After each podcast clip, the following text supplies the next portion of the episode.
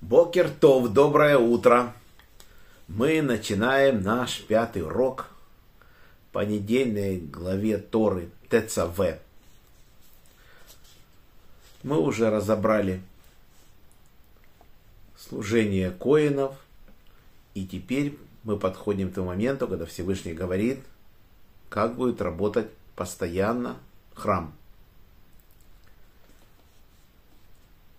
Ежедневно – каждое утро мы приносим одного ягненка в жертву.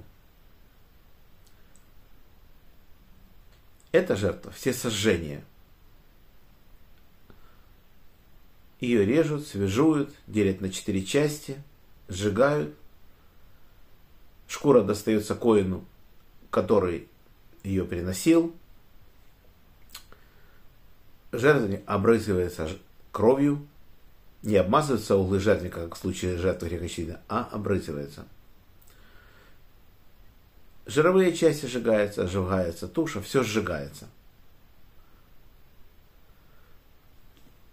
И вместе с этой жертвой сжигается и мучное приношение.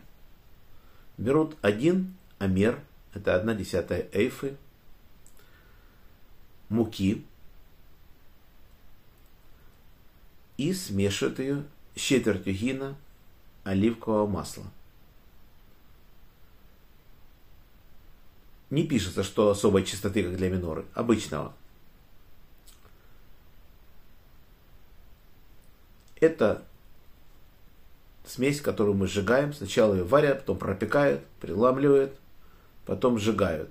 И возлияние вина тоже идет четверть гина. Сколько эти единицы представляют, во всех молитвенниках разные данные, мы точно не знаем. Есть мнение, что гин это 6 литров. Есть меньше пишут. Есть мнение, что амер, который мы сжигаем муки, мера, мера веса муки, это около 2 килограмма 730 грамм. Вот есть такое мнение. Или пишет, что это 3,9 литра.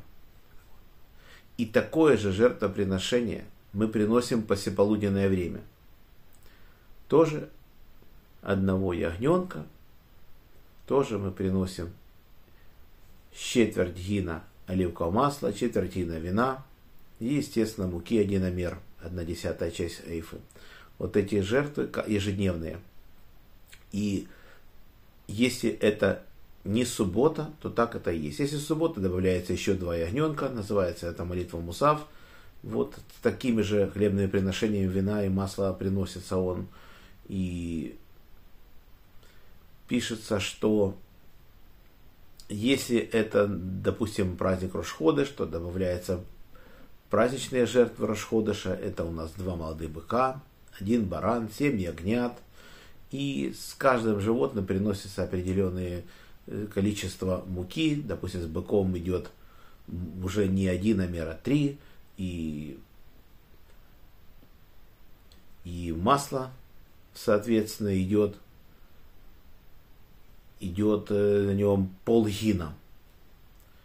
Вот, и вина столько же. Вот, с быком, а с бараном идет меньше там. В общем, мы это будем разбирать дальше. Это будет описано в Торе дальше. Мы сейчас не будем глубоко вдаваться. Но насколько сильные эти жертвоприношения, что пока в храме приносили жертвы, два ягненка эти в день, римляне не могли завоевать Иерусалим. Ничего они не могли сделать.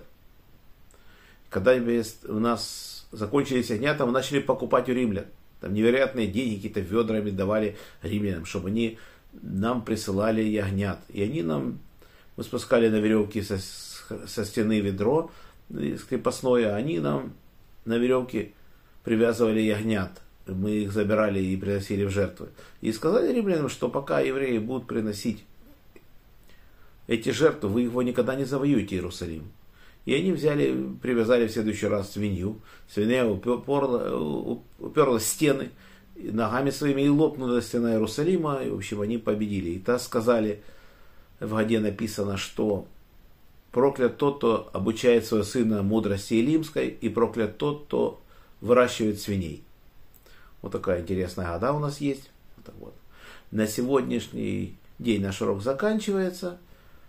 Продолжение будет на нашем уроке постоянно в час дня. Если будет запись, я ее выставлю. Всем всего самого наилучшего. Сейчас прочем для поднятия души. За поднятие души Яков бен Нахум, Владимир бен Григорий, Леви бен Шмуэль, Хая Малка бат Йосиф, Мира бат Авраам, памяти Ури бен Харитон, Мендель бен Мендель, за здоровье Светлана бат Клара, Анна бат Ривка, Полина Перл бат Соня Сура, Женя бат Ида, Анна бат Елена, Евгений бен Софья, Двойра бат Мирьям, Моисей бен Ева, Ирина бат Двойра, Инесса бат Маэль, Евгений бен Берта, Евгения бат Ита за здоровье, за хороший шедух Арон Ребен Двора, Денис Бен Нахум, за хорошую работу Денис Бен Нахум. Всем всего самого наилучшего. Подписывайтесь на мой канал, ставьте лайки, чтобы Тору мы могли распространять как можно больше. Делитесь. Всем всего самого наилучшего.